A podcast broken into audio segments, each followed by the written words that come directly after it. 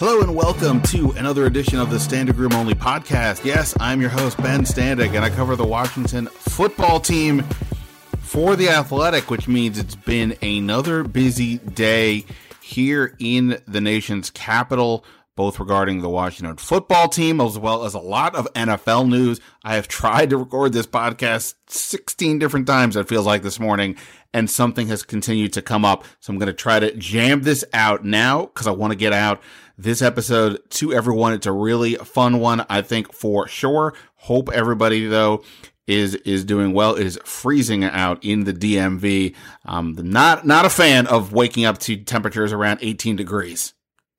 I don't cover the Green Bay Packers for a reason. You know what I mean? Um, in any event, uh, a lot to get to here today. I'm going to drop some items from my notebook here, I guess you could say, um, in a few moments, just sort of catching everybody up to date on what's going on here with the Washington football team and how a lot of the news around the league right now, you know, connects to it, c- connects to Washington, at least in, in some tangential ways. In addition to that, I had a conversation this week with my colleague at The Athletic, Nick Kosmider, who covers the Denver Broncos, a team that was in the news today. Um, but uh, I specifically sought out Nick because I think Washington and Denver are two of the four teams, I would say, who really, I don't think anybody has an idea of what they're going to do at quarterback. So I wanted to get Nick's take on how the, the QB market looks from his perspective, how we both view the the various options, both in the veteran market as well as the draft. So a, a fun conversation there and good perspective from Nick on what this uh, quarterback offseason is looking like. And then you guys know that I do like to veer off into topics beyond the, the football team at times. And one that intrigues me is what's going on with the Maryland basketball program. Um, one of our college basketball insiders at the Athletic, Brendan Quinn, wrote a deep dive into just that topic. What is going on? I thought it was really good, uh, really good details and perspective on all angles, not just from those who think Maryland's a top 20 program and how dare anybody thinks they can't get whatever coach they want, to the other side that says, well, do they act like a top 20 program? Are they actually putting in all the resources to do that? Where's the, you know, is the mindset of certain parts of the fan base and, um, and others around the program kind of deluded into into thinking uh, w- some version of reality that doesn't exist. Um, and what does this all mean for a coaching hire? So a really fun conversation. We'll get to all that after the football talk here on the Standig Room Only podcast, which of course you can find on iTunes, Spotify, the Athletic app, or anywhere else you do your podcasting. Uh, of course, make sure to check out my work up on the Athletic. If you missed earlier in the week, I wrote about um, Jimmy Garoppolo, Mitch Trubisky, and why, for the people who are dead set on Washington upgrading their quarterback situation, understand that may be the list. That may be the top of the list, I should say. Um, unless things uh, change that nobody is sort of uh, envisioning right now. So check that out as well. And by the way, on the podcast, uh, if you missed it, I talked last week to Senior Bowl Executive Director Jim Nagy about the pre-draft event, which is going to happen next week in Mobile, Alabama. I'm scheduled to go, um, and so we'll, we'll see how we'll see what happens there. But there is a lot going on here in these parts as well. So plenty to get into. Uh, and speaking of which, just today, part of the reason why I was delayed was that, um, as we know, February 2nd is when the Washington football team will be announcing its new team name. Uh, and today came a news that uh, the oversight committee that's that's a Congress, you know, that's Congress, you know how you know how that goes. That Congress will uh, will hold quote a roundtable with former Washington football team employees on rampant workplace misconduct, sexual harassment on and that's on February 3rd, the day after the announcement. So, um, right as Washington is getting some positive news, some reminder of, of, of, the ongoing look into the organizational culture remains. And these, the, the, it's not a hearing. It looks like a roundtable, some sort, basically a discussion. They're inviting, as, as it said, former employees there. It apparently will be a live stream on YouTube on that day. So that is something else that's now in the news that we'll uh, you know explore next week as we get closer, although you can read a little bit more about it over on the Athletic today as well. Um, all right, let, let's get into some news around the league and how this connects to Washington. So as I'm talking to you now, it's a little after 12 o'clock on Thursday. The we've got finally two of the nine coaching vacancies have been filled. The Denver Broncos are hiring Packers offensive coordinator Nathaniel Hackett. The Bears are hiring Colts defensive coordinator Matt Eberflus, if I'm saying that right. Um, those those reports came out this morning, and obviously, in a certain sense, neither one of those has anything to do with Washington. But the connection is that there, it, the entire league has been kind of jammed up, up at this point, both in terms of we talk about quarterback rumors, quarterback movement. You know, last year Matthew Stafford was traded in January. Alex Smith traded in January in 2018, and there's been no real sign of anything going on there. Uh, both reports out there and, and in talking to sources as well. Even after I wrote um, my story earlier in the week, nobody seems to ha- believe that anything will be happening anytime soon. But part is that because these coaching situations remain open. When you have you know, uh, you know, roughly a, a quarter of the league without that position filled. Plus, there's a few general manager spots open. How do you know? Teams don't know exactly what direction they want to head in, or you know what what plans they have for people on their roster, or who they might want to uh, go after, and so on. And so this is kind of clogged up activity around the league. That's just when we even talk about quarterbacks. But now to sort of localize it a bit with regards to coaching staffs, right? We've obviously all been wondering what is going on with Washington's coaching staff. The, you know, I, I, I certainly have discussed it a few times. The idea of teams don't generally bring back their same the, the same everybody back, I should say. And last year, effectively, Washington did. Um, and there's been some discussion about could there be some changes this year. We asked Jack Del Rio in a press conference at the end of the year and he said pretty emphatically, no, I'm, I'm going to be back. We asked Ron Rivera similar question and he about everybody. And he said effectively he wasn't ready to discuss it at that point. Um, here's what my sense is right now. My sense is on as of Thursday afternoon that I think Washington plans to bring everybody back. Um, the the reason why I'm saying the plan is is that because all these other coaching situations are happening. Every time there's a new head coach hired, he's going to hire his own staff.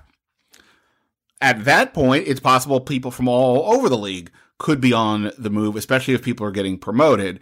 But in terms of Washington's own desires, my sense is they will be bringing back the group from last year. Uh, Chris Harris, the defensive backs coach, was of course uh, interviewed for a coordinator position with Green Bay and Philadelphia last year. If a position coach has an opportunity to go there, then you know they're not they cannot be blocked. Lateral moves are, are a bit of a different story. In any event, it appears from my sense right now is that the Washington intends on bringing everybody back. Uh, we'll see if that holds once the other staff start to make their own choices and look to possibly raid staffs from other teams. Um, so that's that there. Uh, what else can I tell you? Okay, let's get to some of the um, quarterback situation. I do, I'll talk a lot about this with regards with um, w- with Nick Kosmider, who, as he said in our interview, he's actually a little more focused on the coaching situation in Denver because they have one of the vacancies than the actual quarterback spot because, you know, the cart before the horse type deal. But now that Hackett has been hired, it's an obvious connection to say, hey, what about Aaron Rodgers? Those Rodgers to Denver rumors have been out there for months. And now it's only going to intensify since Hackett was Rodgers' offensive coordinator. They seem to have a really good relationship. I would say if you if you're interested in Hackett or just in general for for a good story, you can go check out my friend Nicki Jhabvala's story on the Washington Post. She interviewed Hackett over the uh, last offseason and spoke to Rodgers and others about it, and he seems like an interesting guy. And you know, I, I would imagine Denver didn't solely hire him because of the Rodgers tie, but it would be it would be obvious to you know it's obvious to imagine that if Rodgers wants out, that he would be eyeing um, a guy like Hackett, who apparently he's really vouched for um, for other spots. So keep that in mind because of, but Rodgers to Denver hypothetically doesn't really maybe do much for the overall market because Denver doesn't have somebody they're moving on from. Teddy Bridgewater is a free agent. I, I, think similar to Washington here with Ryan Fitzpatrick. I, I just don't get the sense that that's a, a reunion is likely. So the question would be then what happens? Green Bay, of course, has Jordan Love waiting in the wings. But the point would be if Rodgers is even remotely thinking about moving, um, then, you know, that gets interesting for some teams perhaps. But in order for Washington or any of the teams who need a quarterback to have a more interesting marketplace, it almost feels like something unexpected needs to happen. That it can't just be based on the conventional sense, you know, who's the free agent? What's this draft class look like? None of that seems to be very interesting right now. We've discussed how the draft class is not that appealing. Um, we'll get into more of that with Nick. And there's not a lot of great free agents. Also discuss more of that in, in a few minutes. So just something to keep in mind on on that front. If, if if you want Washington's chances to improve a lot about getting a quarterback, something needs to happen out there that we're not expecting. Um, somebody somebody needs to get loose, even if they don't come here. One move could potentially set off a chain reaction elsewhere. We'll, we'll, we'll see. I did have somebody tell me that there could be. Well, you know what? We'll leave it at that. I, don't I, don't I don't. No, people say a lot of things. I'll just I'll I'll leave it at that. I was not an intended tease. I'm just just gonna leave it at that.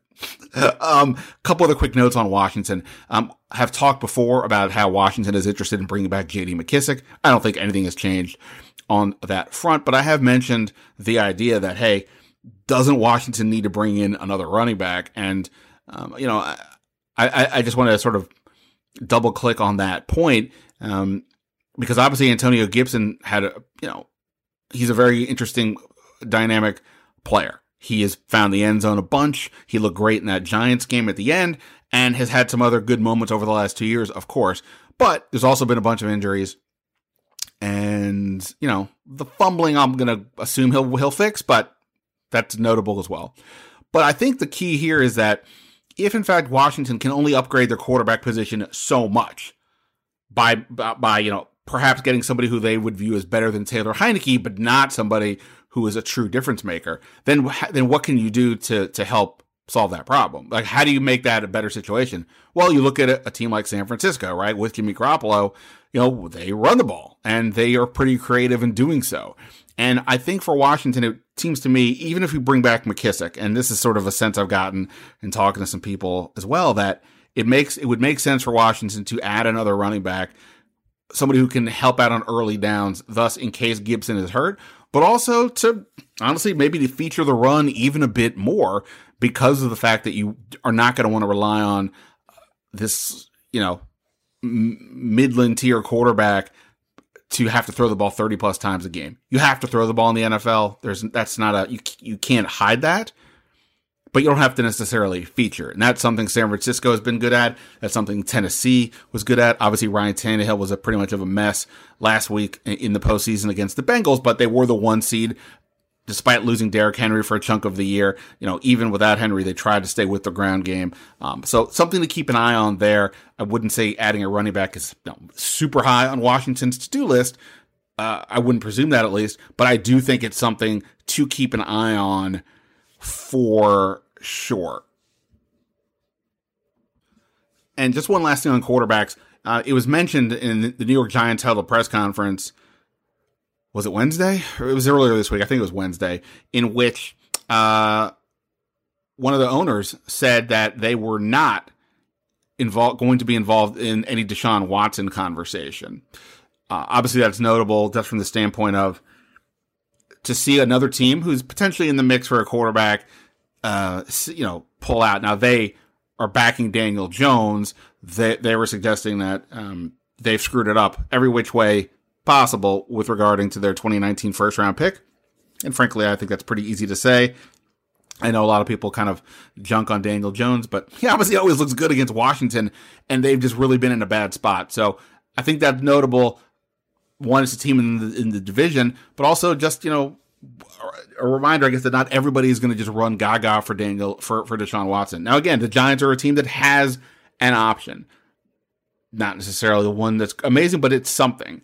And Washington, you know, we can debate Taylor Heinicke's status or not, and I'm not even junking on D- Taylor Heinicke. He, they guy won seven games this year, and no, a lot of people don't even think he's worthy of being a starter. That says something either about his ability and, frankly, maybe Washington's season. Um, but at the same time, what's the ceiling? That's why Washington wants to get a little bit better at that spot, or if not a lot of it, a lot better at that spot. Um, I, I, don't have a sense that Washington is ruling out Deshaun Watson.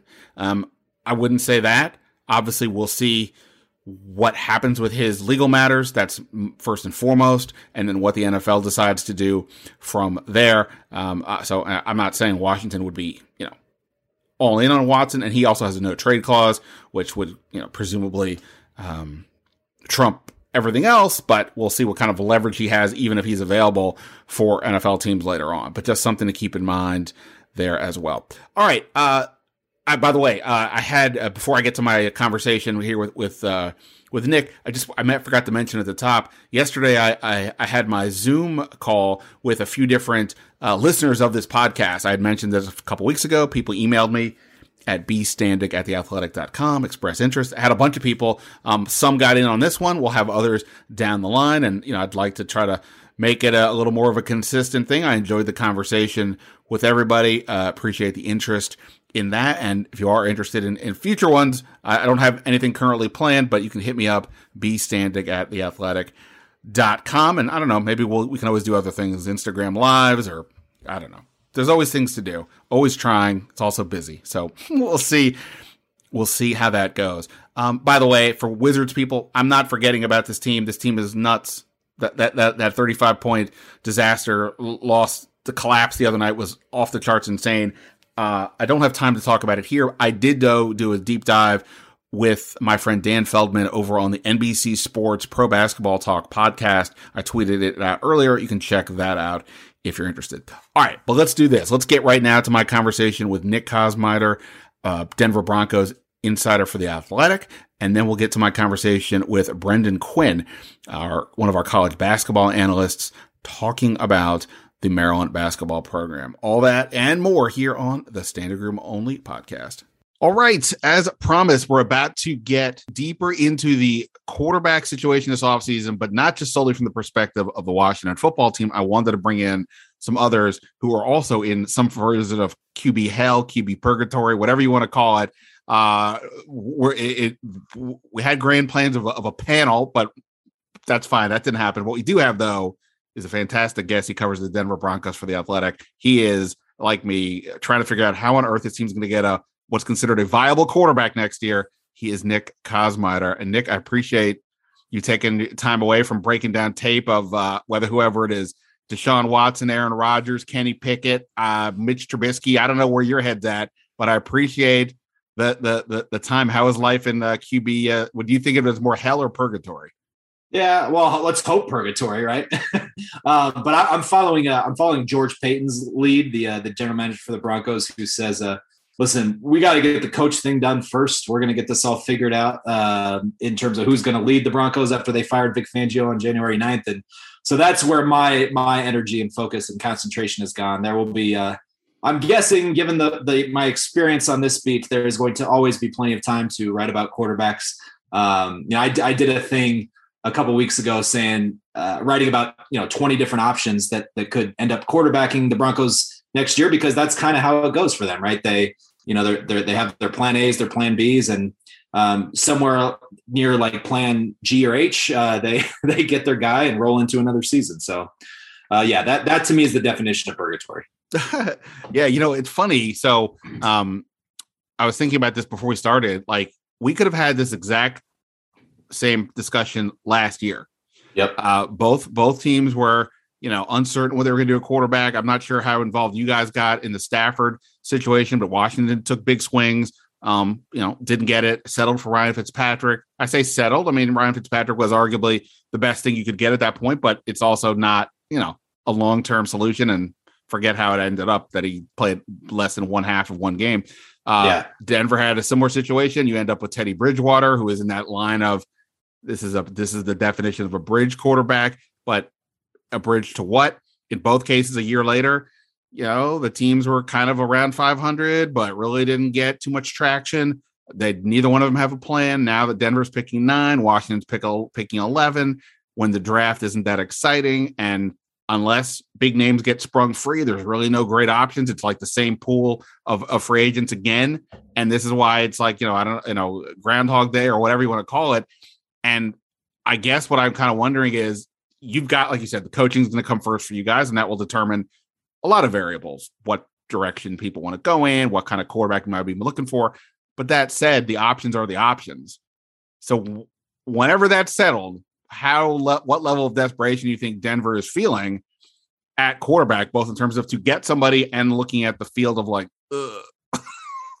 yeah, I mean, I, I think the if it's if it's not desperation, it's it's certainly urgency because while the Broncos don't have a championship level roster, um, they do have a roster that is good enough to be in the playoffs. Um, you know, even with with Teddy Bridgewater um, and then Drew Lock at quarterback this year, the the Broncos were um, you know January second uh, going to LA, still having a chance to to get into the playoffs, and and and that was with again it would be charitable to call it average quarterback play throughout the year, and so that that has been that has continued to be sort of this this great barrier that they've had ever since Peyton Manning retired. They they go into every off season, um, you know, with these with this list of options, and they they typically tend to end up at some kind of fallback option. You know, they they would argue that in 2018, you know, Case Keenum was the guy that they they wanted the whole time, but he he wasn't obviously even the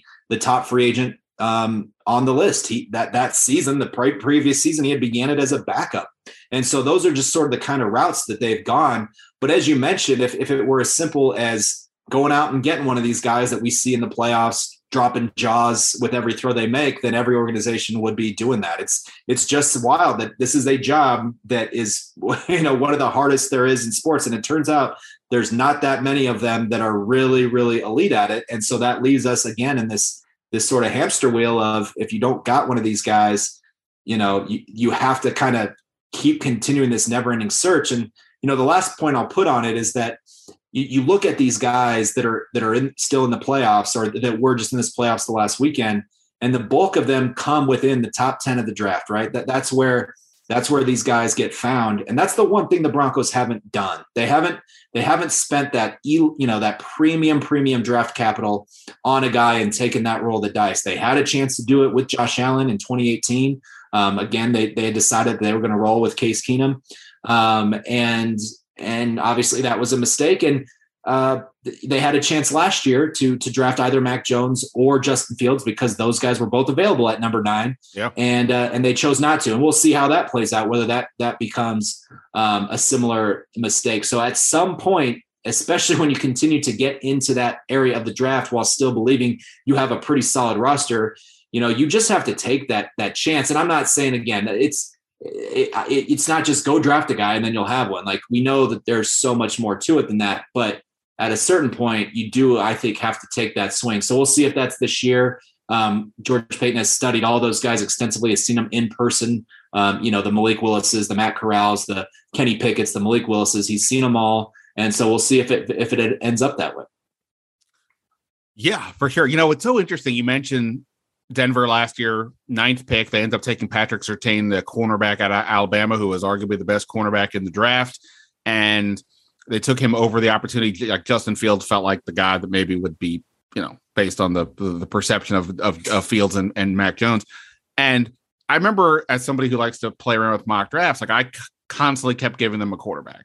But I remember at one point thinking, is there a world in which they decide, like, you know, I don't know where they were at on Drew Lock, but like, okay, we're going to roll Drew Lock one more time and take the cornerback because we've got to deal with Patrick Mahomes and Justin Herbert. And this is the way traditionally you like combat having these quarterbacks by getting by up by upgrading certain parts of your defense.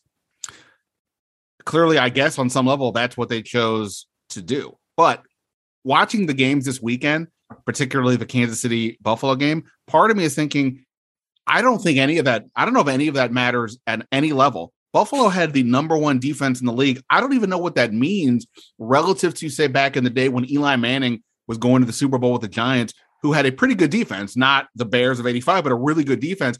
I think that defense now would be viewed as the 85 Bears. Like uh, the gap is so strong because the rules go a certain way, the evolution yeah. of offenses and quarterbacks has gone a certain way that if you literally I, the gap between the haves and the have nots at quarterback to me has never felt bigger than right now.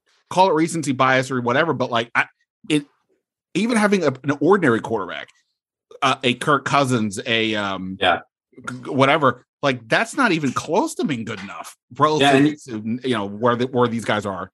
And you and you're right. And you when you watch it, it's just sort of that. It's it's something that almost doesn't even have to be defined, you know, because you're you're watching it happen, and you're just yeah, you're just saying these teams are doing what they're doing because they have one of those guys, and and that that's just that's what these playoffs have continued to show. You know, in the regular season, I, I think the Broncos as an example, you know, they won the Super Bowl in 2015 or after the 2015 season with uh, you know an all-time defense, right? That, that, that 2015 defense with Chris Harris, Von Miller, Demarcus Ware, uh, Aqib Talib, you know, just all, all, these Shaq Barrett, all these guys who are just phenomenal defensive players, and, and it all came together under Wade Phillips. Um, you know, and, and obviously you had Peyton Manning on the other end, but that that was their formula and and I think for too long they they've tried to think that they could replicate that, right? Where because that Peyton Manning year, he, he was Peyton Manning, but he wasn't Peyton Manning, you know, in terms of his arm strength and all those other kind of things. And so you you I, I don't know. To, to me, it's like you saw that happen. You had success with that as an organization, but it's it's wild just how quickly that that is already an archaic almost kind of idea, right? That you could you could purely win a game on defense. Now, I mean, the Rams are, are, a perfect example too. That they have at, at what is at times a dominant defense, um, but but they have not been able to kind of get to this upper echelon without the quarterback in place, and and that's what's sort of separated them uh, this year. And so I just think that like it's it's wild to your point, just how quickly because you talk about that gap being what it is, and I, and I agree, but just like the pace at which that has happened. Um, that already something that happened in 2015 seems like just an archaic idea that you could win football games that way. Yeah, no, or, or meaning meaningful football games. Right, right, and even like some other games this playoffs, like you know, Tennessee lost in large part because Ryan Tannehill just was really not good, but their defense sacked Joe Burrow nine times and they still lost the game. Yeah, um, yeah. you know that that that that should not be happening. Again, the the, the the the the quarterback, but that's also the thing, right? It feels like okay, if you can't get the elite quarterback, and at any point on planet Earth, apparently there's only like 10 to 12 of these guys who maybe qualify. I'm not even saying do, maybe yeah. qualify. Um, but at least okay, well, if you have the defense, you have a running game, you can get by with a Tannehill, and then he goes out and has a game that he has. And I'm not trying to just pick on him. We'd be saying the same thing about Jimmy Garoppolo if the Niners don't uh their special teams. Like a punt, yeah. right, right. Do do do what they do. So that brings up then the point for the for our teams and other teams as well.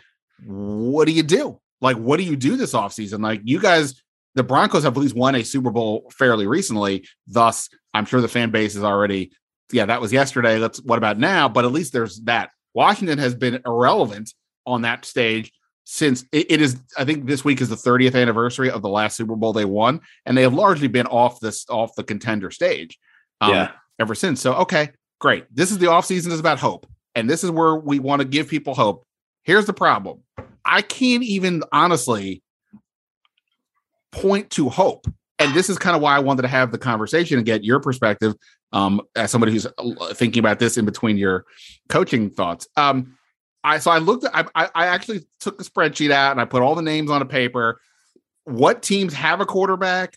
Be it the, you know, uh, until there's movement, I'm going to leave Aaron Rodgers in Green Bay until Tom Brady retires. He's staying there. I'm going so the proven guys all the way down to the teams that drafted quarterbacks last year. So the, the, the Jets are good with Zach Wilson. The Bears are good with, with, Justin Fields. Whatever happens, we'll see.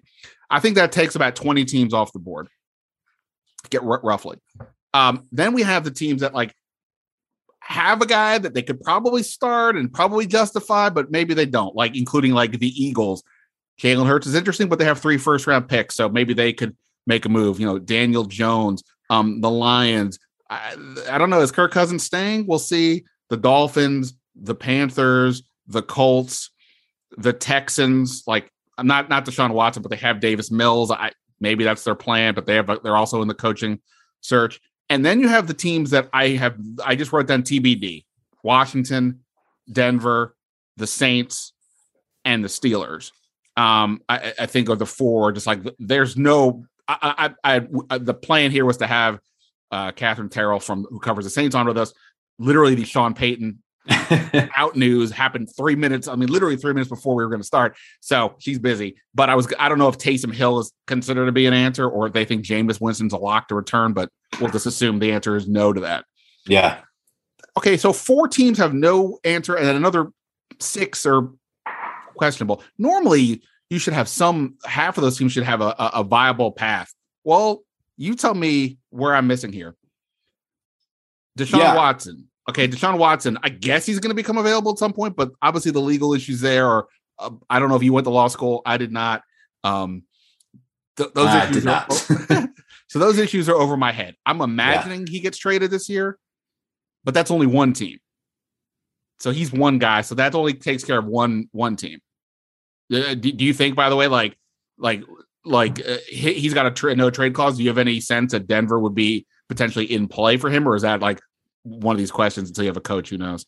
Well, I, I think the coach is a part of it, but I think the thing that makes Deshaun Watson tricky for the Broncos is that um, that is a decision that an ownership group or an owner is going to have to be heavily involved in, right?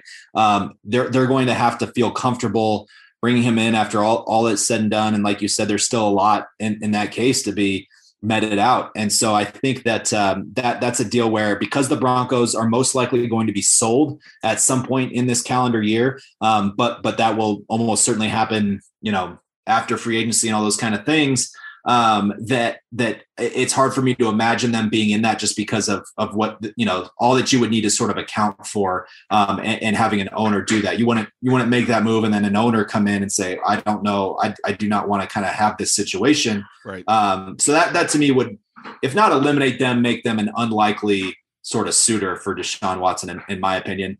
Um, but uh, yeah, so kind of back to your point that so that that takes care of that's one you know if, if he gets let's just imagine he gets traded to to the dolphins for example that's that's one team that's kind of taking care of their their quarterback situation for the time being. Right and just for my audience who's asking well ben what do you think could he come here? I mean my take would be it's a different ownership issue. Obviously washington has this whole culture uh investigation that went on and a lot of people are not obviously happy with the way the NFL has handled it. There's still questions about what was in the actual report, and I don't know that the and I wonder if the NFL would actually even allow it to happen, just from a perception standpoint, if nothing else. Uh, whether Washington would be all in. I mean, uh, I think I think the NFC is a lot more wide open than the AFC right now when it comes to the quarterback world. So I think if you could get Deshaun Watson, that would be pretty interesting. But I think that would be overly complicated. Would be my assumption. But yeah, so he goes somewhere, right?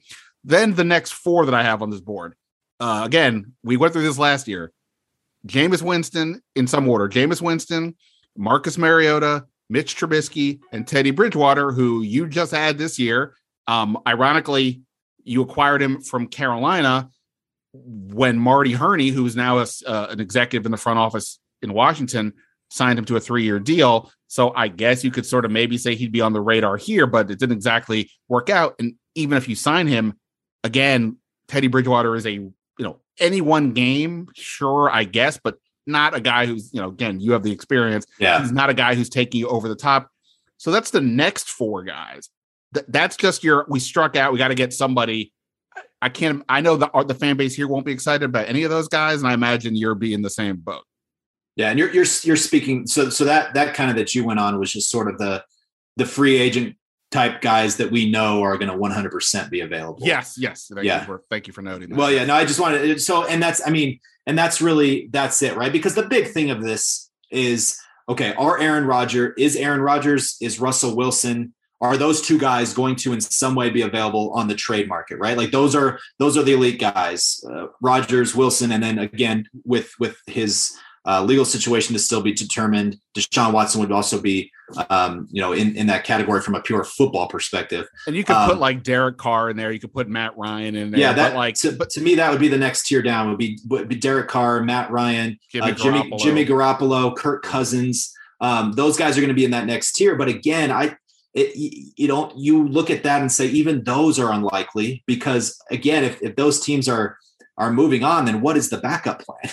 you know, right. then you then you're all you're doing is putting yourself in this already crowded group of teams that is trying to just be good at the position. I mean, forget elite because as we've talked about, um, there's only a couple of those guys out there right now. And then, um, you know, and, and I look at it here, it, looking at that spreadsheet you you had, uh, the Broncos are the TBD team with Patrick Mahomes, Justin Herbert, and Derek Carr above the TBD. And it's just right. like, what else do you need to say about why the Broncos have finished last uh, in the AFC West two years in a row, or you know, what, however many of the last six years that's been their spot uh, in the division? It's just you don't have that guy. That, that's what it is. So anyway, that's kind of that. Yeah, t- I guess that brings us to that part of the landscape. Yeah, no, and I appreciate Lane, Lane that I, I, was so excited to just get into my dopey spreadsheet here that I forgot to say. Yeah, the basic premise is that like we're talking about it from the perspective of like what is realistic. Like I just wrote a story for the Athletic about and talked to some people around the league about Jimmy Garoppolo. The like everybody craps on Jimmy Garoppolo. He makes the bad choices. He also is now in the NFC Championship game two of the last three years. Have, yeah. For whatever the reason, he's been the quarterback. You get give him that level of credit. And if I told Washington fans, "Hey, Washington is going to get Jimmy Garoppolo," everybody be like, "Oh, really? That's not. I don't want that." Let alone uh, being excited about Mitch Trubisky. Yeah. But to that end, this is it. I just named you everybody who would realistically be available as it stands today. We don't yeah. know uh, Rodgers decides he wants out or whatever, but today that's the list because everybody else is your your Andy Daltons, your Ryan Fitzpatrick, Jacoby Brissett's, Tyrod Taylor's. That's like the the the the uh, the, the lesser version of the names I, I just said. Okay, now people are like, well, what about the draft? There's always salvation. There's always hope with the draft. Okay. Yep. Well, here's what I would say about that. Uh, I so like Dane Brugler, our insider, he had the first quarterback off the board go to Washington at 11. Um, I think Mel Kiper the same. Not he had a different quarterback. He had uh, Brugler had Kenny Pickett, Kiper had Malik Willis, but both the first quarterback at 11. I've seen other mock drafts. I want to say Daniel Jeremiah and, and somebody else's too had the first quarterback going nine to the Broncos. Here's how I interpret all that. If the first quarterback off the board is going nine or 11, nobody likes the quarterbacks, like at all. The, like the last four years, the first pick in the entire draft was a quarterback. Uh, since yeah. 2015, uh, 15, the first pick in the draft has been a quarterback every year but one when Trubisky went second. The year after, the year before that, Blake Bortles went third. 2013, EJ Manuel went 16 as the first QB. Quarterbacks are getting overdrafted if they're being picked nine or 11. It just because if they like them, they'd be going third. Uh, right. Car- right. Carolina has the sixth pick. Uh, the Lions, the Texans, the Giants, all the teams could, in theory, take a guy who's a stud. Yep. And this is why the quarterback thing, some of these guys will probably work out, but the perception right now is, oh man, this is not salvation. This is just we're going to take a dart and hope for the best.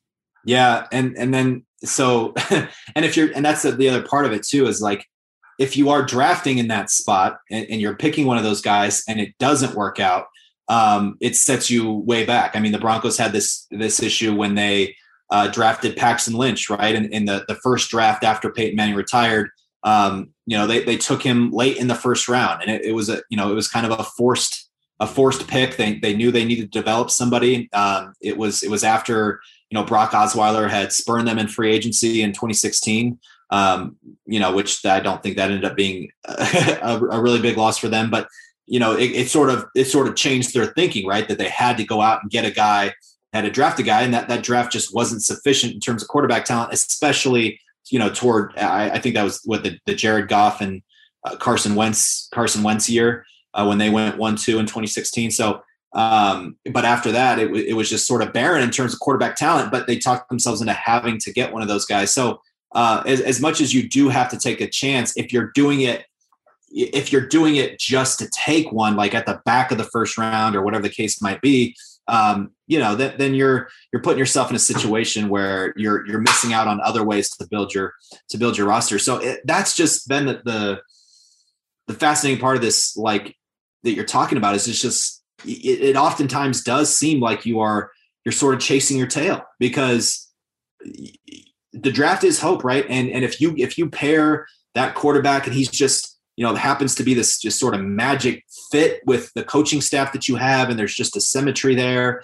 Um, you know, perhaps it works out, but it, it's it's hope, like you said. And um, I, I imagine that one of these quarterbacks throughout this process um, will end up pushing himself up. Right, he'll get drafted like fifth or sixth. Um, you know, because the teams will talk themselves into it because that's how desperate they are to get that guy. Or one of our teams, well, like we struck out in free agency. They ended up going the getting the Mitch Trubisky. The the reaction from the fans is what it is. They they they say they don't want that to influence their opinions. It probably does, and season tickets mm-hmm. aren't going anywhere. Got to do something.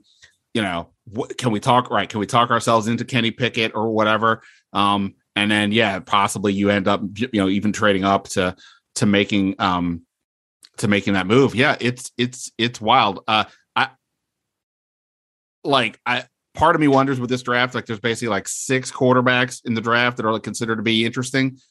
Uh, all of them are probably the gap. It doesn't seem like it's that large between them, and I almost kind of wonder if you're better off taking the whoever is the, the, the guy that falls in the round two, if that's the way to go. I mean, Desmond Ridder and um the kid uh Strong from Nevada. Uh, uh Carson Strong. Carson Strong, right? Like yeah. they, they feel like maybe they're the back end guys. So like in my head, that's kind of where I would be looking at. Ironically, last year I was advocating for Washington to take Davis Mills in the second round, but whatever they didn't they didn't do it, and now they're in this uh, predicament, and uh, it is it is wild. And by the way, like to to the point, so this is where I think that you have the Broncos have an advantage over Washington, and that is if in fact a Rodgers or a Wilson or one of those guys gets sprung free. I'm guessing Derek Carr will not be going to Denver, but if one of those guys gets sprung free Denver is a fairly attractive situation. You mentioned there's some ownership confusion, but that aside, a, a defense that finished, I think, what third in points allowed this year. You could look at the offensive weapons, and you know you have you know the two running backs that are pretty fun. You, have got a couple of receivers, Jerry Jeudy, Courtland Sutton, who are pretty good. Um, you know, there's pieces there to you know to kind of maybe say to a guy like a Rodgers, hey, I this this is not a bad landing spot. I know Rodgers had been linked to Denver for real or for nonsense reasons all this time. Of course, on the other hand, you'd have to look at it as, oh crap, I'm going to go compete with Mahomes and Allen and Burrow and Herbert. That doesn't seem like a lot of fun. So that would be the downside for that. Um, what what's your sense like of if in fact one of those guys becomes available? I know again the coaching thing, like if if it becomes available, do you think they're they're in a move heaven and earth situation to get that guy, or because in the past they haven't been as aggressive, I know different people involved, but like that they maybe wouldn't be all in to get one of those guys. Well, um, Denver, one of Denver's uh, head coaching finalists for the job is Nathaniel Hackett, Rodgers' uh, offensive coordinator in Green Bay. Um, and so I, I, don't think it's overly conspiratorial to say that uh, maybe they I, look. I mean, he's he is uh, by all accounts, um, you know, he he's a guy that's you know risen up the ranks. He's he's a bright offensive mind. He has earned a head coaching opportunity uh, on his own merit. But I, I, think you'd be foolish to think that if Aaron Rodgers were to become in any way available, um, the Broncos would do, uh, they would heavily get involved in that action. Um, you, you, mentioned Matthew Stafford earlier. Uh, you know, the Broncos were uh, pretty heavily involved in that pursuit last year. I think ultimately what George Paton decided that he needed to do was take his first year to really kind of take a thousand foot view of of the organization, see how it operates, see what he really needed to do. Um, if he could then after that, you know, and especially after drafting two all rookie players and Surtain and Javonte Williams, and um, have another uh, a handful of other guys in his first draft class that that produced, um, you know, to, to signing, you know, Justin Simmons to a contract extension that already looks like that's playing out well. Um, you know, to get really good draft capital by training, trading Von Miller, um, you know, all, all, these things that he did really well. If he were to then follow that up in his, um, you know, second off season by delivering, um, you know, a quarterback answer uh, then he would be, you know, he, would already be well on his way to that that ten year contract extension. Um, so, so uh, long answer short, they they if if if Aaron Rodgers does become available, the Broncos are going to do everything they can, and they have they have the draft picks. They have eleven draft picks. They have five in the first one hundred picks. Excuse me. They have ample cap space. So if it required them to maybe take on a contract of Green Bay's, um, you know, whatever the case might be, that they're able to do that. Um, they, as you mentioned, they, they have a number of young, talented players on rookie deals who, um, you know, the Packers might be interested in if they wanted to kind of go the picks and players route in a in a trade for Rodgers. So um, they have the ammunition to to get it done. Um, to me, it's but again, you you're waiting on a guy like Rodgers to make that decision. That can't be how you base your entire quarterback strategy. Right, because I mean, he could decide I'm gonna go host Jeopardy or whatever, and then all of a sudden you got you, you. What do you what do you do? And by the way, like this is the other thing with regards to the draft. The, obviously, the trade market comes first in theory, then free agency. The draft is way after the fact. So, like, I, I think part of the thing with these teams is you gotta. Ha, what? How do you know what what you're doing here? Uh, you got to like deal with the veteran stuff first. So the draft is on some level, I think, almost an afterthought, especially when it's not that exciting. Yeah, um, and I've always thought those two those things it should be like the NBA, right? Like the draft should come before free agency. Um, you know, because you you get that chance to kind of see whether you you know I, I don't I just think that would be like a, a, better a more efficient way of like team building if you had the the draft before free agency. But I, I guess either way, you're kind of yeah you're you're seeing which which holes you have to fill in, in either case. Um, but it, it does make it interesting from the quarterback perspective for sure. Uh, last two questions for you. Have you heard of, I mean, just pure speculation, or if you've heard something, if you have any gut feeling that something that we haven't mentioned could come free? Uh, you know, like I don't know how much the Stafford buzz of getting traded was happening early in January, but like at some point the, the trade rumors like, okay, he's on the market, and then it became free. Any guess that something else could be become available and thus giving these desperate teams more hope?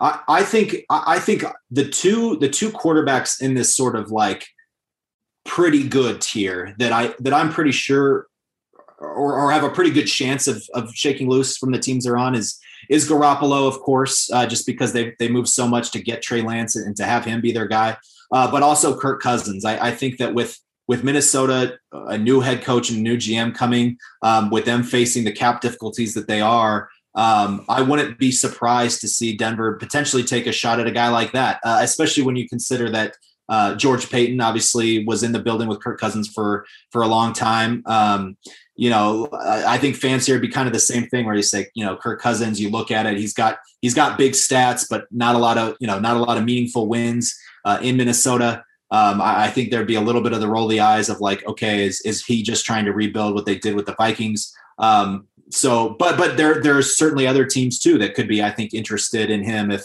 you know, if, if Winston's recovery isn't coming along the way that the Saints wanted to, maybe maybe that's a guy that they look at. Maybe Pittsburgh uh, is a team that you know doesn't want to go through some lengthy rebuild with with a veteran coach and say, hey, let's let's get you know let's get Kirk Cousins. Of course, they have a lot of cap issues as well, but um, those those are the two guys that I think. Um, you know, I ultimately don't think Derek Carr is going anywhere. Uh, I think they'll I think they'll sign him to an extension this offseason. Um, so that, yeah, th- those that's kind of my hunch. And I ultimately, I, I put this on the record before. I, I, do not think that Russell Wilson or Aaron Rodgers gets traded this offseason. Um, I, I think Rodgers would. Um, I ultimately think that if he's not going to come back to Green Bay, uh, look, I mean, it's possible. We know. I mean, Joe Montana, Tom Brady, uh, guys, legendary quarterbacks have finished their careers elsewhere. Uh, but it's just the sense that I get that um, that they're going to find a way to make it work for him in Green Bay, and and he'll he'll finish his career there. Yeah, I agree. I mean, I think right if you had asked me right before they lost, I would have said, yeah, he's definitely going to stay. Now it feels like a little more uncertain. But again, you're going to leave the NFC for the AFC. That doesn't seem like a great move. And then if you stay in the NFC, like what team are you going to that gives you a better chance to be a contender than the one you're currently on? He he mentioned he doesn't want to be part of a rebuild. I mean, I would think if Green Bay is intent on keeping Aaron Rodgers, it won't be him and a bunch of kids. It'll be yeah. as many of the core pieces. Um, as uh, possible. I'll, I'll, just say from the wild card perspective, I, I, think you hit it right on the players. I guess I kind of wonder about those teams that are in the non TBD category. Like the Colts have been like I think sort of famously under Chris Ballard unwilling to to make to spend in free agency whatever. They have made some splashy trades and I gotta imagine they look at their team like, boy, we're pretty good, but that quarterback thing was really a problem. And if one of these guys gets sprung free, you know that could be an interesting team um, consider right that division is fairly wide open, even if the Titans are the one seed because they don't have a great quarterback. So, you know, I wonder if they've hit a level of desperation. And then you have again the Eagles with a bunch of picks, the Dolphins. Um, you know, may, maybe they make a make a move as well. It's going to be interesting. I think uh, it, it, whoever whoever is available, whether it's the high end is Garoppolo or what's the big name, that that person's going to feel like the belle of the ball because everybody is going to want um, want them. Um, just lastly prediction. I was asked on the radio the other day. Right now, they, they claim they're not going to hold me to this, but we'll see. Uh, right now, if I had to predict Washington's depth chart at quarterback for this year, what would it be? And I was like, oh boy. Uh, I went with Mitch Trubisky only because look, he did have a winning record with the Bears.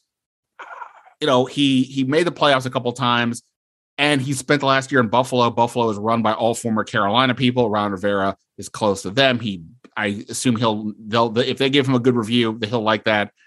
Trubisky, Taylor Heinicke sticks around. He's got one year deal left, and then you know they spend the 13th, the 11th, uh, the 11th pick on um uh pick your quarterback, Kenny Pickett, Malik Willis. That's my guess. I don't know. What what what about you? If you if I gotta if I gotta pin you now, you just what yeah. do you think if you want? I won't listen to it.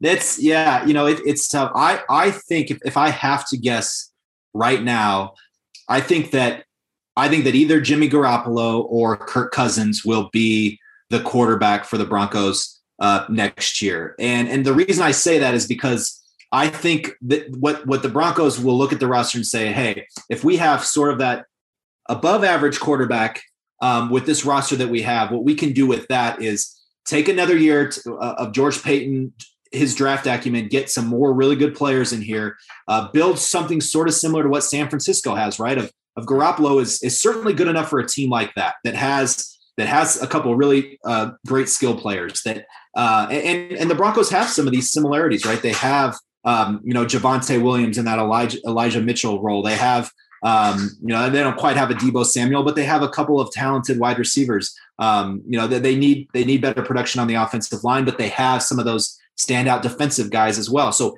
you can kind of see that blueprint where you say, okay, let's let's do that, let's get him, and then continue to build that roster, and then nothing would preclude us, um, you know, next year from from kind of trying to take that shot again. Uh, it, it's just they, that's how the Broncos have gone. They've gone sort of the stopgap route. And and to me, a, Garoppolo or Cousins would be an upgrade from from the other routes that they've gone, which is you know Case Keenum, Joe Flacco, Teddy Bridgewater. That would be a kind of a slight improvement, and you would say that hey, we should be able to compete. Uh, for a playoff spot, but the wild thing about getting either Cousins or Garoppolo is you still are probably the fourth best quarterback situation in the yeah. AFC West. So that's the uphill battle they face, right? Like, you know, the different maybe perhaps that's the one thing Washington has going for it is that um, is that you're playing in a division in which you know Taylor Heinicke is is is keeping them in it in terms of ha- giving them a chance. Um, you know, in in in the division in particular, and then in the conference at large. So um, that the the Broncos don't have that luxury in the AFC West. So, but but they have to get closer. They have to close that gap a little bit. The the, the gap from you know the Drew Lock, Teddy Bridgewater to the the Carr Herbert Mahomes is just is just too big, and, and, so the Broncos have to at the very least reduce that gap. Yeah, it, it, it's a scary it's a scary world out there if you need a quarterback.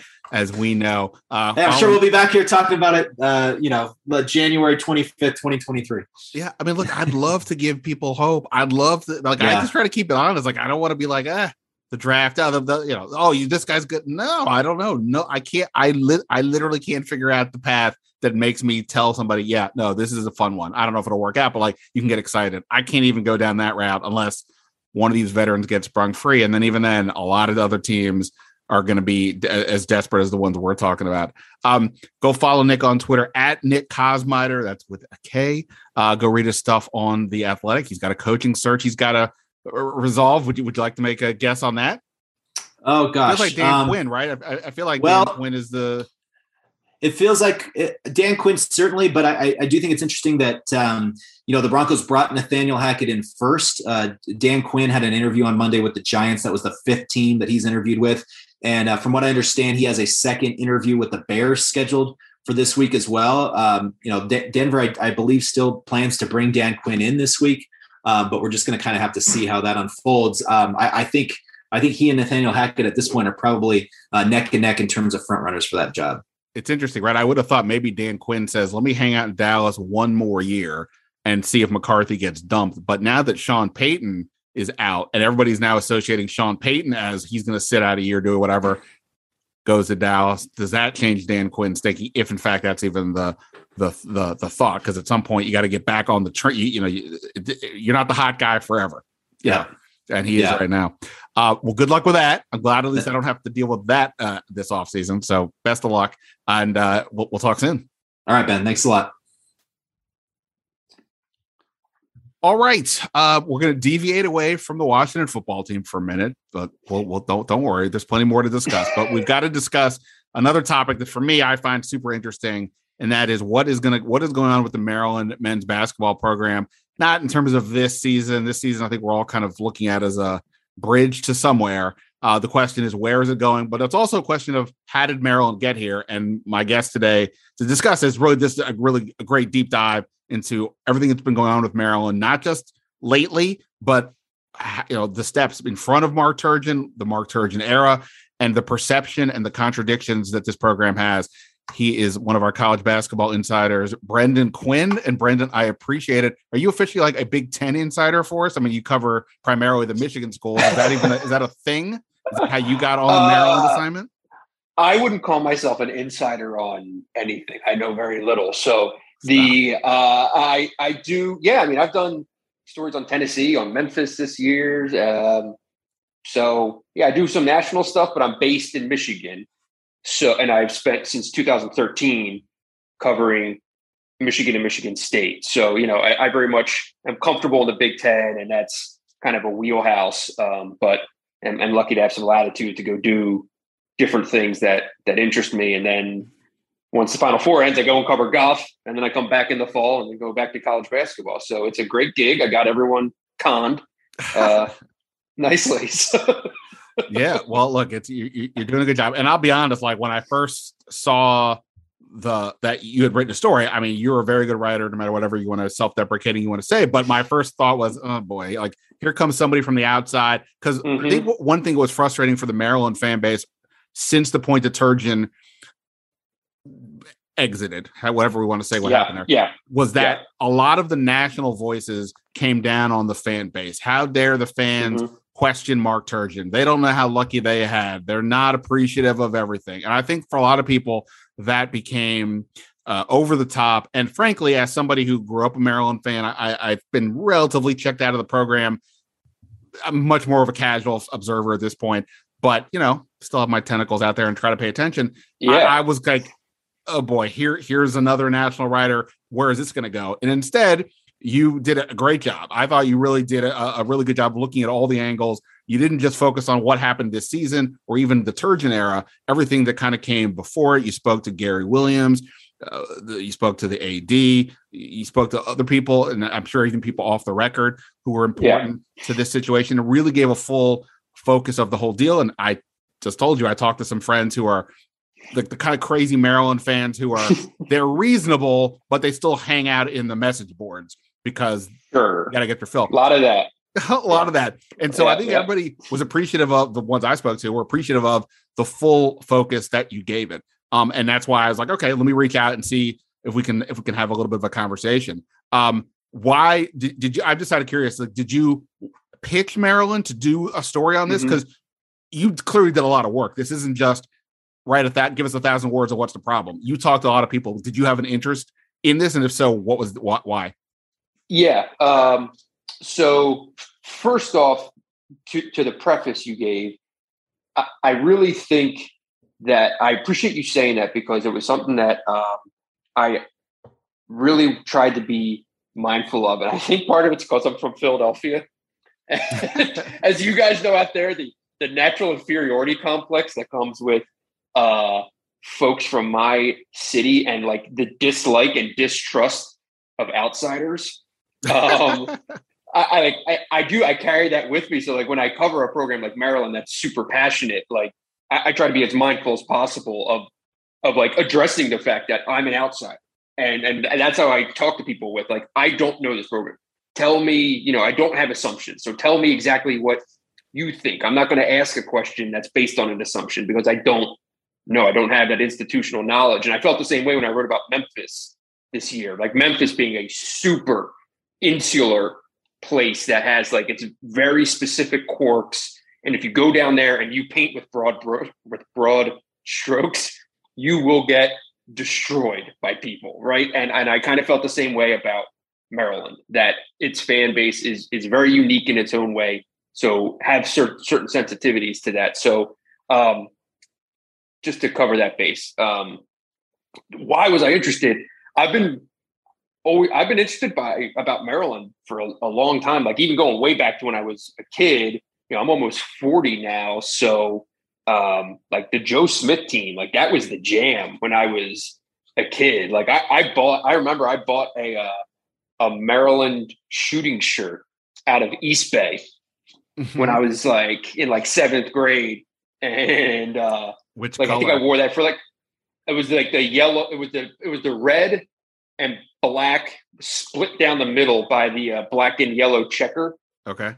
You know, with the uh, with the Maryland emblem on the left chest, and it was sick. I think I wore it for some warm ups because I went to a, a, school called St. Matthias, uh, and so I was like, "M, it works." No one, will, and they eventually told me I couldn't wear it anymore. But anyway, um, so I thought Maryland was was pretty was pretty cool as a kid, and then covering the Big Ten for years, it is such a a awesome experience going to games there. Like I always really look look forward. A because there's a Marriott on campus, which is spectacular.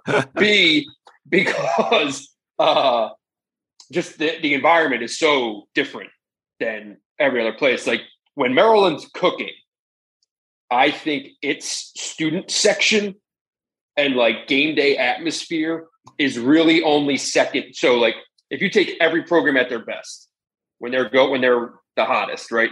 Right. I, I would I would only put Maryland behind Indiana in terms of like the vibe. And now that, that of course Purdue and Michigan State are like awesome home court advantages and blah blah blah. But in terms of like a place just to see the experience, Maryland is is up there for me. So um, the fact that it's a basketball school and a football league interests me as a basketball writer.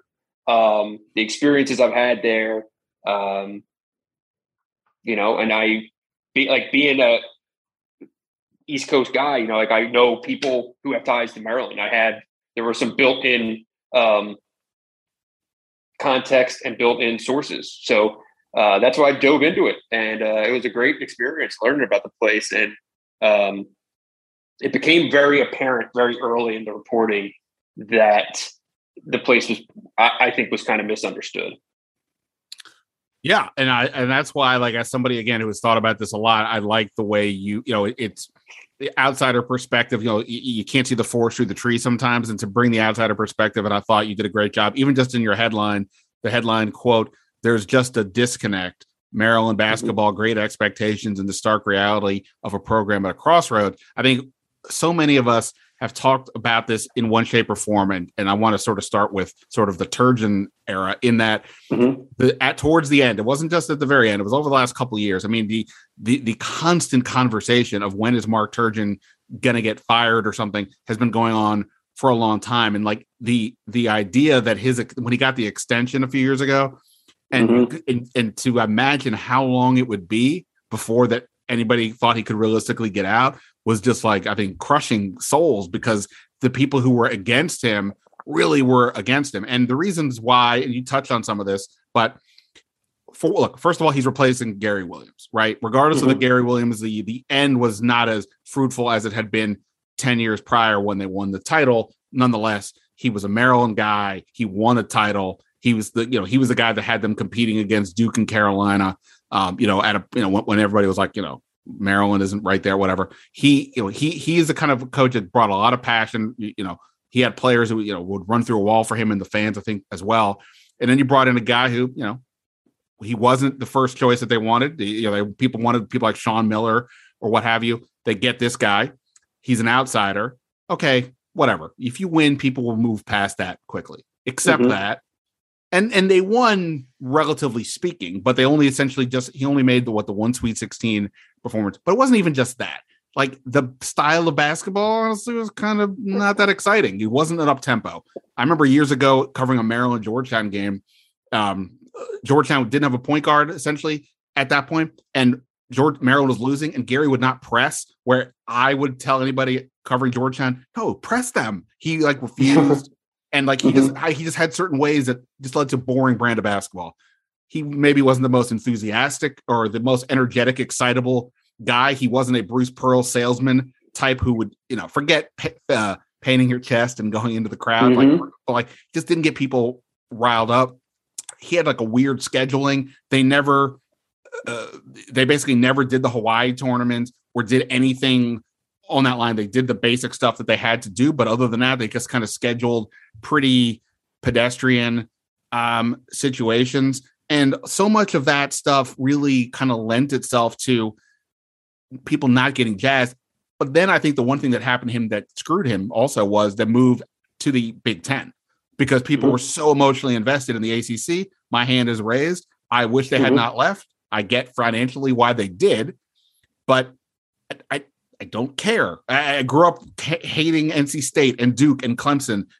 I don't know. There's no connection to Purdue and Iowa. Mm-hmm. I, I, was not a never a person who did road trips, but you can't. Who's road tripping from Maryland to Iowa? You could go to North Carolina and see a bunch of schools. So all these things. Some of it was not his fault. Some of it wasn't his thing.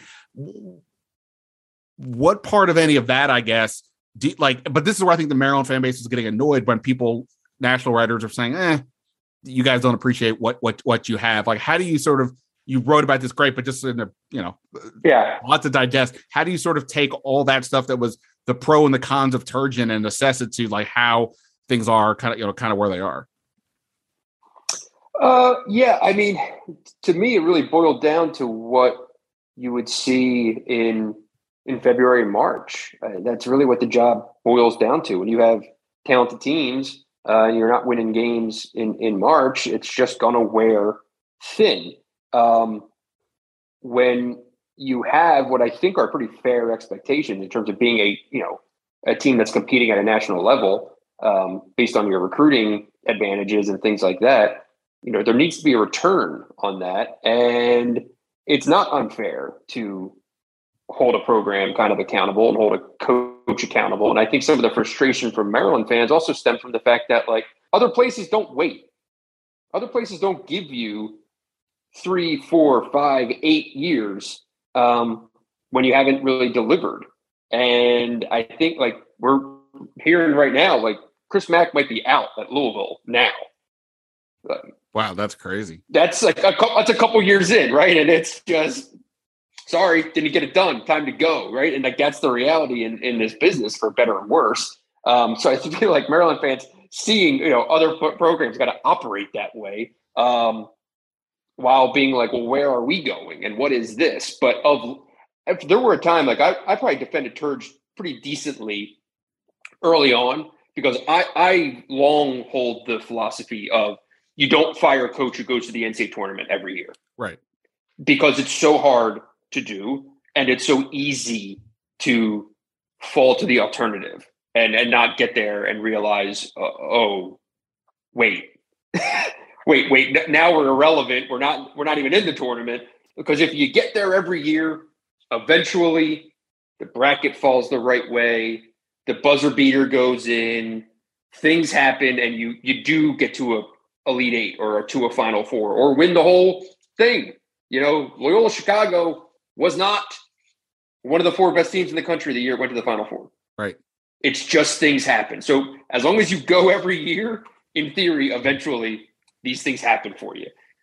The thing with Turge, though, is the recruiting dip in recent years where wasn't quite pulling in the five stars, wasn't pulling in as many four stars, and that in combination with poor scheduling, it just lost its momentum. I think the whole era. And when you're recruiting dips and you're trying to fill holes with transfers, like that's not Maryland. That's not what Maryland's supposed to be. So these these last couple years, it was off the tracks for me, basically since that Big Ten championship share, which was a year they should have won it outright in the end of February, basically. And people were still pissed about that. Um, so it's like even like a high water mark still came with this juxtaposition of yeah, but. so fair, fair not. That's the way it is, you know. Um, so yeah, I mean that's how I view Turge. I, I I don't think he's a bad coach. Um, certainly not a bad guy, and you know he'll I thought it was the right play. You know, I, I, don't think it's cool to walk away from your team, you know, mid-season when these guys committed to play for you. But for him, that was the right play because this thing was not going to go the right way. Now you step away, no one talks about you anymore, and Maryland goes and does whatever it's going to do, and suddenly you're a half decent coaching candidate in in March, as opposed to going five and fifteen in the league. And what school wants to hire a coach who just went five and fifteen in his own league?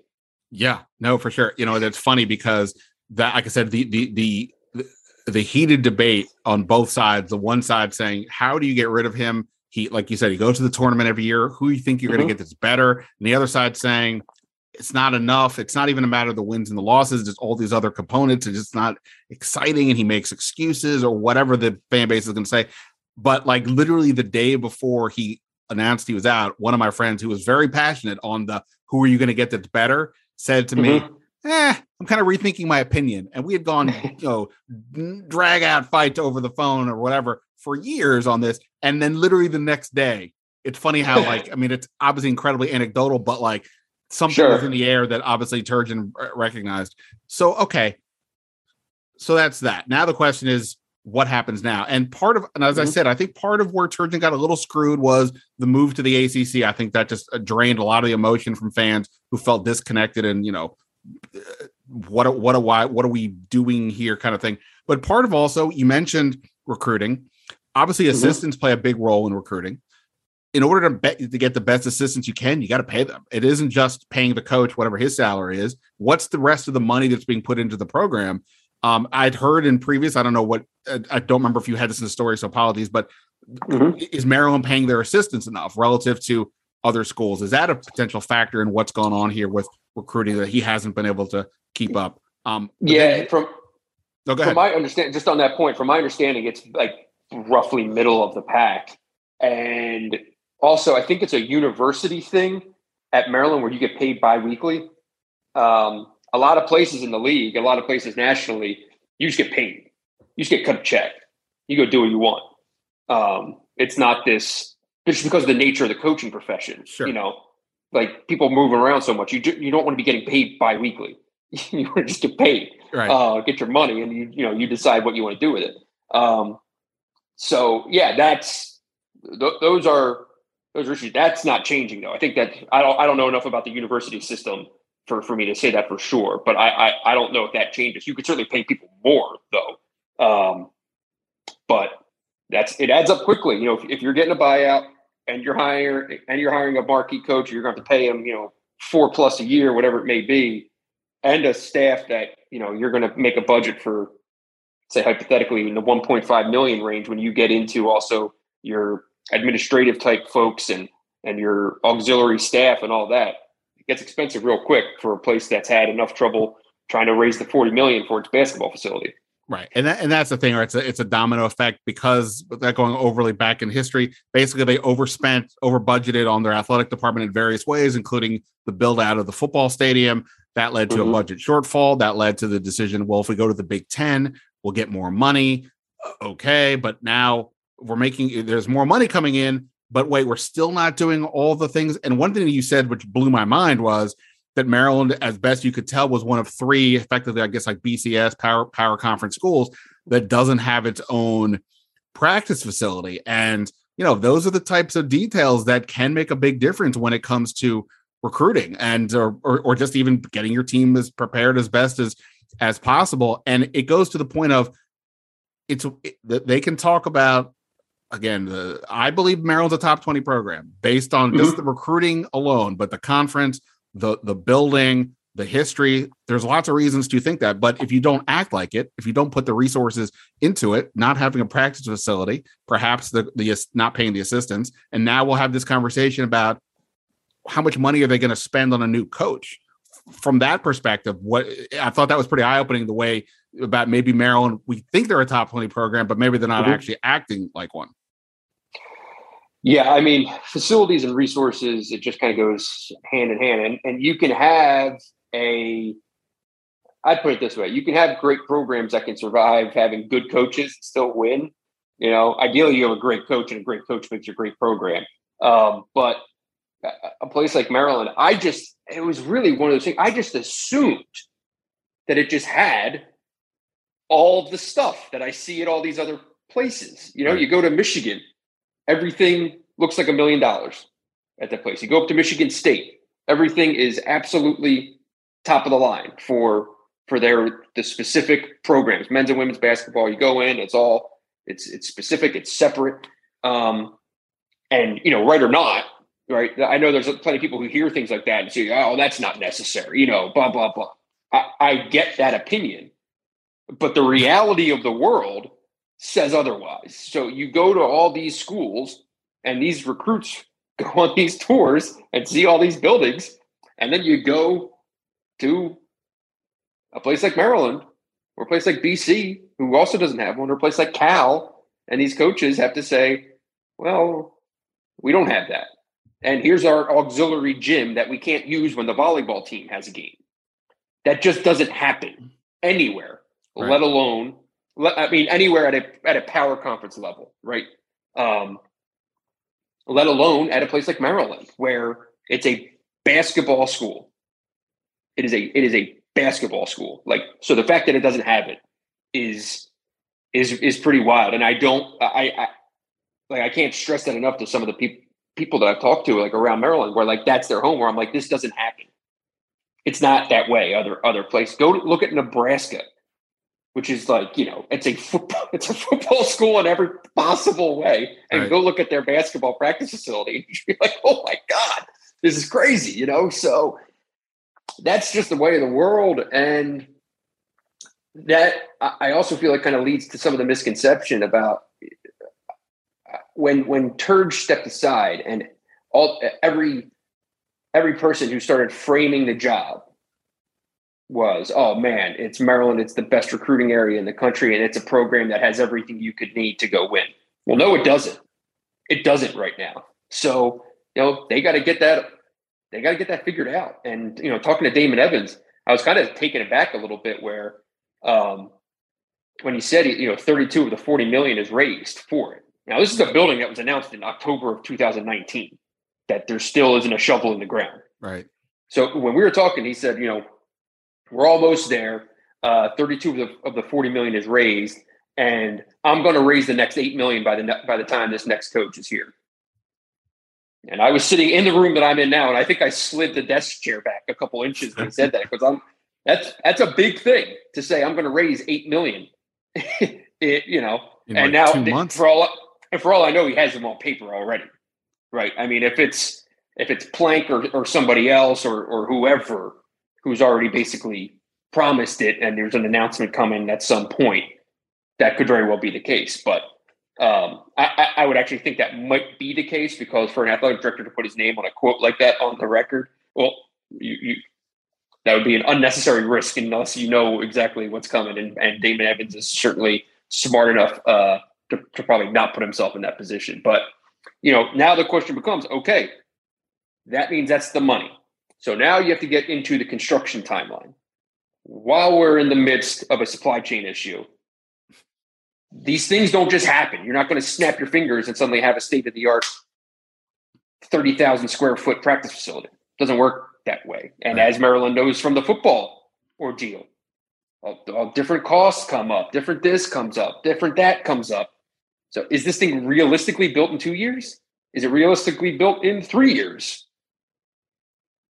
I don't know. But whoever's taking that job is walking into a place where the issue that we're talking about right now is still going to be an issue for his first two to three years. And you can only show diagrams and pictures on easels so much before you need something brick and mortar to actually show a kid.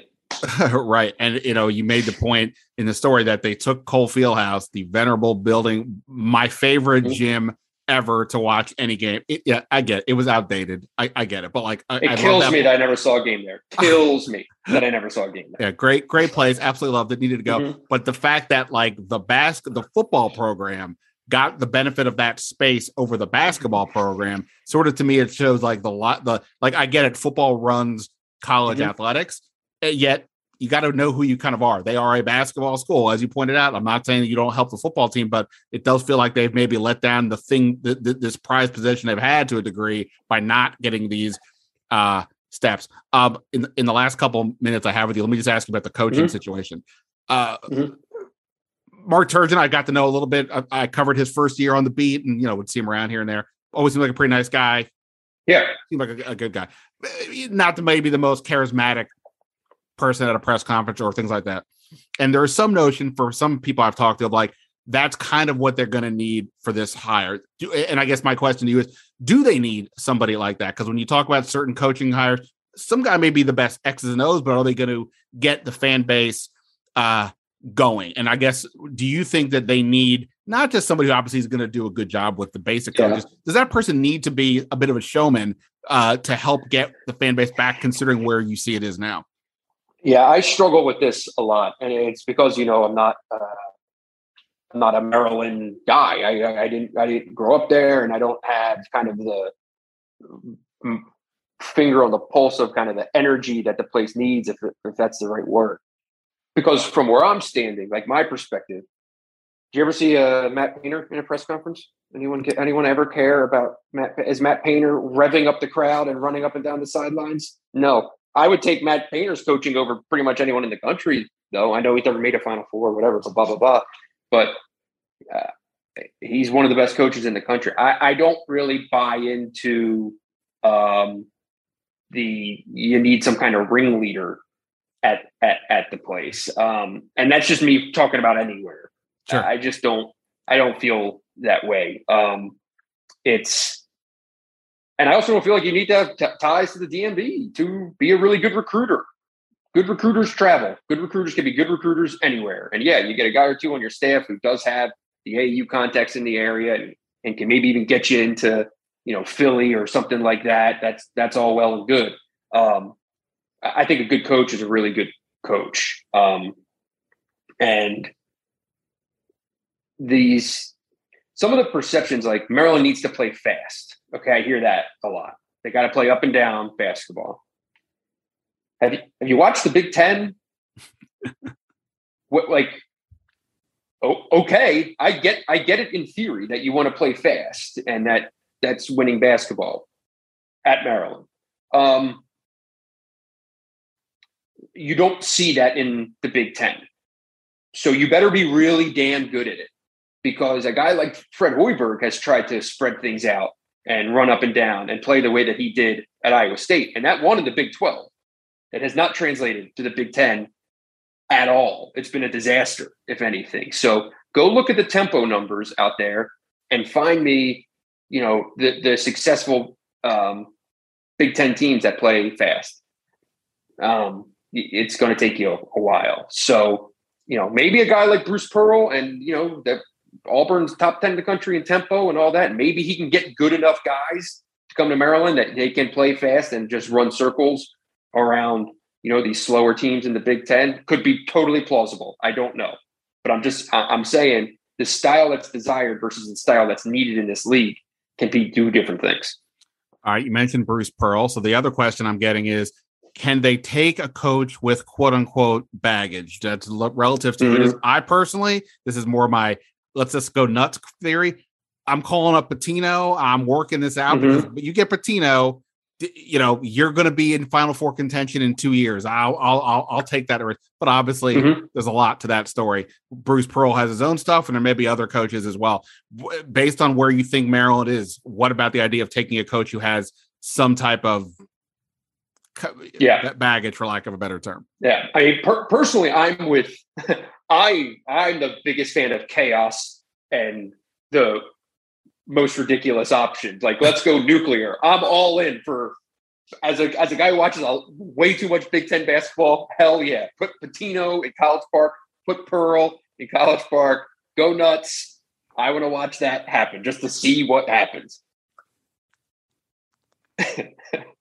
the administration there, though, I I don't. I think they're they're. I, I wonder at least, and I don't know this, so I, I should tread lightly in how I word this. Like, I would imagine there's there's probably a line, and I don't know how close you can get to. Like, man, Pitino to me just feels like that might be a bridge too far with right. how that with how that ended. Yeah. For sure, I, you're right. He would win. He would win, no doubt. I, just don't know how plausible it is. And then it's like, okay, so now let's take a step back. Pearl. Okay, you're talking about a guy who had what a three year show cause after what happened at Tennessee. Mm-hmm. Um, well, I don't know what's been going on at Auburn, but Auburn got pretty damn good, pretty damn fast. I don't think it's I don't think it was by you know asking people nicely uh, to come play ball. So like, where's Pearl on the line? It's got to be close. How how how would the Big Ten office feel about Bruce Pearl being hired in the Big Ten? You don't think that's a phone call that might get made? I don't think it's out of the question. Right. Okay. So yeah, like I think that's a real question of, of what what is the level of baggage that can be taken. Like a name that I've thrown out there who I also think would walk in the door and win is Kelvin Sampson.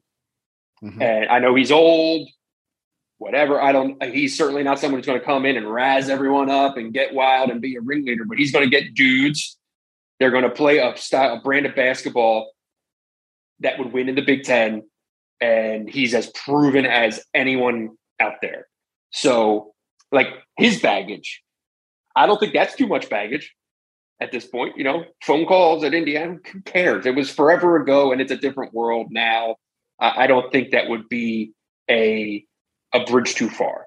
Um, but I, I mean, I'm that's one of the things I'm most fascinated to see play out. You know, is it going to be one of those guys that kind of would be the hot button hire where and in reality you hire one of those guys what happens? You people kick up dirt for 24 hours and say oh i can't believe you know maryland's giving rick Pitino a second chance right? Like there would be a lot of that there'd be a lot of noise for 48 hours and then no one would care anymore. We've seen this happen a million times Right. with a million guys it doesn't matter in the long run.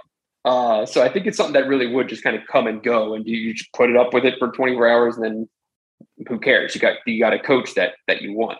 Um, is it going to be one of those guys, or is it going to be that big pot of others? Andy Enfield, um, you know Willard, Cooley, all these names you hear.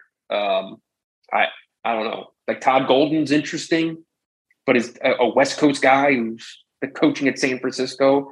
It seems like a massive jump to ask him to go to Maryland. Um, Andy Enfield, the West Coast guy. I get that it's you know he's had success, but that's that's a big jump. Uh, Mark Pope, big Maryland- jump. I think Maryland fans would like Enfield just because they would that would allow them to bring up Florida Gulf Coast beating Georgetown all the time. Um, oh, that's a deep cut. All right, Ah, okay, well, I'm, I- down. this is- I'm, this down. is- I'm down with the pettiness. No, no, no. I'm, like, I'm I mean I'm a son of the Big Five. I'm all for uh, the, the pettiness among schools. Yeah, a- a- absolutely. Yeah, no, it, it's fascinating. I mean, my basic criteria is you, I, you mentioned recruiting that you can recruit anywhere. The the WCAC, the conference with DeMatha, like they have got to attack that. They let too too many guys Mhm. get out of town, but I think a lot of guys want to leave town. Kevin Durant was a di- like a sort of a different deal, but like Kevin Durant didn't want to stay local for college. He didn't want to come back home for the pros, and some guys are just like that. And also, like you know, uh, College Park is like I've spent many nights at College Park. I enjoy it, but like Mhm. it's not the most maybe relative to other places. It's not exotic. It's it's a you know a city school to a degree. You know, it's got the campus, but it's right there on Route One and all that. So guys, some guys want to get away. I get that, but like I need, I, I, to me, somebody's got to be able to to keep guys in town um, because we, that is what makes Maryland such an interesting job, among other things, is the fertile recruiting base. And you know, I was out one time. Um, right when I started the athletic in College Park, and somebody's Mhm. the same coffee shop I'm in, and it was Juwan Howard. And uh, you know, obviously he was there. By recruiting Hunter Dickinson. I think I think that's exactly what he was doing. Yeah. And um, you know, not uh, you know, yeah, no, you put up the fence, whatever the thing is, you know, you got to do that whole thing. Um, all right, well, uh, uh, if you want to make a prediction of who they get, I'm happy to hear it. Other than I won't put you on the hot Uh, seat though, unless uh, uh unless I don't have a prediction. I'll tell you, I, I don't have a a prediction at all. Um, I would go. Like I said, I no one has mentioned Sampson, and I, I maybe it's completely out of left field. Whatever. I, I think he'd win. Um, beyond that, uh, another name I don't hear a lot about. Um, I would go after Wes Miller at Cincinnati. Now he's only been there for one year. However, uh, his buyout is only three million. He's currently only making one point two a year. Um, he's in a bad league. Um, So I think he would potentially be gettable. I don't pretend to know Wes Miller at all, um, but he's young. He's 38 years old. Uh, he's been a head coach for a while. He's taken teams to the NCAA tournament. He's now coached in the Midwest with a year at Cincinnati. He's an ACC guy who I think would get Maryland and would kind of get the the history and the road that the program has taken and the position that it finds itself in now at the Big Ten. Um, and he can coach and he runs, uh, you know, moderate tempo, good defense, low turnovers. That would be his kind of resume if you look at the KenPom page. Sounds a lot like Big Ten ball to me. You know, I, I, I, I, I would like more exciting basketball in the Big Ten. Don't get me wrong, but the reality of what's played in the league is kind of what he does. So um, I think that'd be worth a call. Um, I'd certainly kick the tires. I, am low key very interested in Mark Pope. Um, I spent a couple days with BYU uh, in Maui one year, writing a story about Chris Burgess, mm-hmm. who's an assistant coach there, and uh, and got to watch Mark Pope operate and was really really impressed by him. And now, lo and behold, a few years later, he has BYU rolling uh, pretty good. And, you know, he's a guy that a lot, plenty of Kentucky fans think that he could eventually be back there. Um, but, you know, I think he has a high ceiling as a coach. I know, I don't know how much the fan base would care about that hiring or, um, you know what what kind of energy he would bring or how he would recruit there. I have no idea, but uh, just watching him operate, I, I think he's I think he's the real deal. Um, so he's another one. But those are not a lot of the names that I've heard, and I could be so far off base. But if someone were dumb enough to hire me as Maryland athletic director, that's what I would do. All right. Well, I I I like it. I Who's mean, yours? Who do you want? Who do you want? Uh, I've thrown all in on Pitino. I mean, like I said, I get all that it's completely Pitino. unrealistic, probably on a Take lot of levels. Out. Who who do you who do you go to next? Um, my I I so I'll be like super honest. Like I'm not watching enough college basketball day to day anymore to be like I mm-hmm. watch this team and I feel good about it. I mostly watch Maryland and Georgetown, and that's not been great. Um, but that's, I, that's, a, that's, a, rough sledding, man. That's why my college basketball experience, D, D, D, like yeah, the DC basketball experience lately has not been great. Um, but like I just don't want like whoever is like the hot coach that gets to the Sweet 16 from an underdog school. Not not that guy maybe it's the right hire, but like I, I don't want it to just be that. They, the, it, the only good thing to some degree about this Turgeon situation is they've now had insane amount of time to be very open and and, and look at whatever. So, um, you know, I think some of the names you mentioned are good. I I do feel like they need to swing big, like, but this mm-hmm. is the question of how much money are they spending? Do they actually have the funds available to do what's necessary and not just spend on that coach, but all the other stuff? Because otherwise, maybe only gets you to a, to right. to a, to a point. So I think some of the names you said yeah. pretty good, and and um, I mean, like for folks out there, consider Pearl for a second, right? Who who's I think is certainly the fan favorite for the yeah. job, which and I get it, I get it. Um, he's making four point two right now with a four million dollar buyout. He currently has Auburn ranked number one in the country. Auburn, which has a war chest of SEC money and more anything than you could imagine. Right and he's recruiting at a ridiculous level right now. So they'll have zero problem bumping him from four to six and a half if this year keeps going the way he already took him to one Final Four. Now he has him number one in the country. They would have no problem getting up to big, big numbers, six and a half, maybe even more. So to hire Bruce Pearl, you would need $4 million buyout.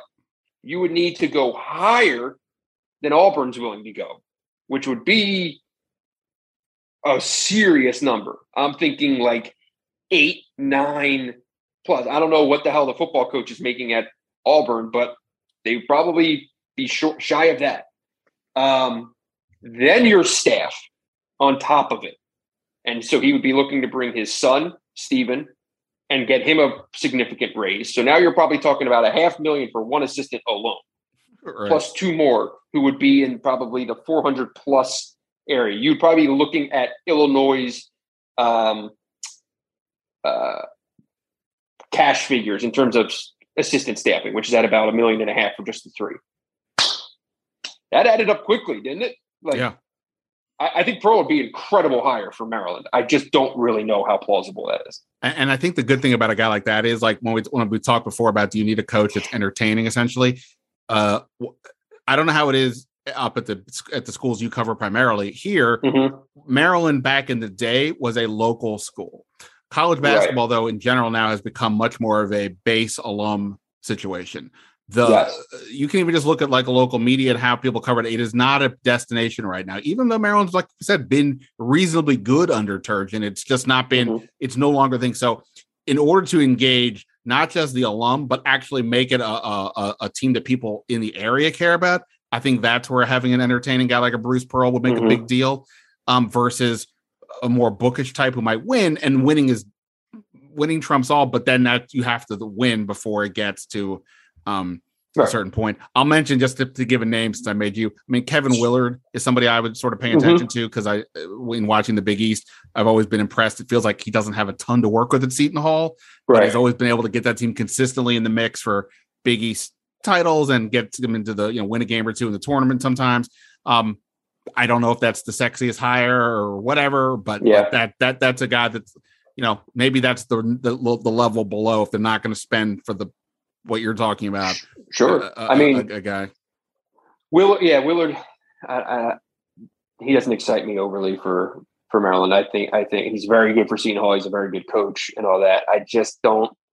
I don't see it. I, I, I could be completely wrong, obviously, but I just don't. Yeah. See it, and I and I get your point on the bookish guy, and I, I I might be a little swayed because of of the experiences I've had, like 2000, you know, covering John Beilein at Michigan you know, the most bookish guy, the most clean cut, the most by the book, rule driven, process driven, old school, you know, slow it down, no turnovers, blah, blah, blah. They're, you know, at some point they're going to name the damn court after him or build a statue of him or put his name in the, you know, I mean, he is beloved. And he came into you know, you want to talk about a place that you know that has the expectation needing juice, right? Michigan's yeah. the home of the Fab Five, man. Like Michigan yeah. basketball is supposed to be cool. It's supposed to be, you know, trendy. It's supposed to be the brand. Blah blah blah. They hire John Beilein, balding, fifty-five-year-old coach from West Virginia, and people were like, "What the hell is this?" You know, he's now the best, maybe the best coach in program history. Um, so it can work out if you find the right guy. It absolutely can. Well, we'll see. It'll be fascinating. The speculation is almost as much fun as the actual basketball, and we'll see. It if is. I love it. yeah, uh, uh, you can hire Beilein. He's out there. He's well. I was gonna. I was gonna. He's out there. That that Matta's out there. If we want to stay in the Big Ten world, but um, who knows? Uh, I, Brendan and I just talked for an insane amount of time. I appreciate it. But even with oh, all good. that, I'm telling you, go read his article on the Athletic. Uh, a lot of information in there, a lot of deep dive. He talked, like I said, almost everybody you would possibly want to hear from on this. Go follow him on Twitter at BF Quinn. And uh, obviously, if you're into Maryland, you know, read his stuff regarding the Big Ten and, and the Michigan schools as well. Brendan, uh, I appreciate it, man. Thanks so much. Awesome. This is great, Ben. I really appreciate the conversation. Thanks, man. All right. Thanks to everybody for checking out the podcast. Thanks to Nick Kosmider, Brendan Quinn, and uh, you know, as I said, the plan is to hopefully be at the Senior Bowl next week. But there's a name change announcement. There's now a congressional um, roundtable to be had regarding this team. It never is quiet in these parts, so we'll see how all that goes. But that is it for now. Ben Standig signing off. Until next time, see ya.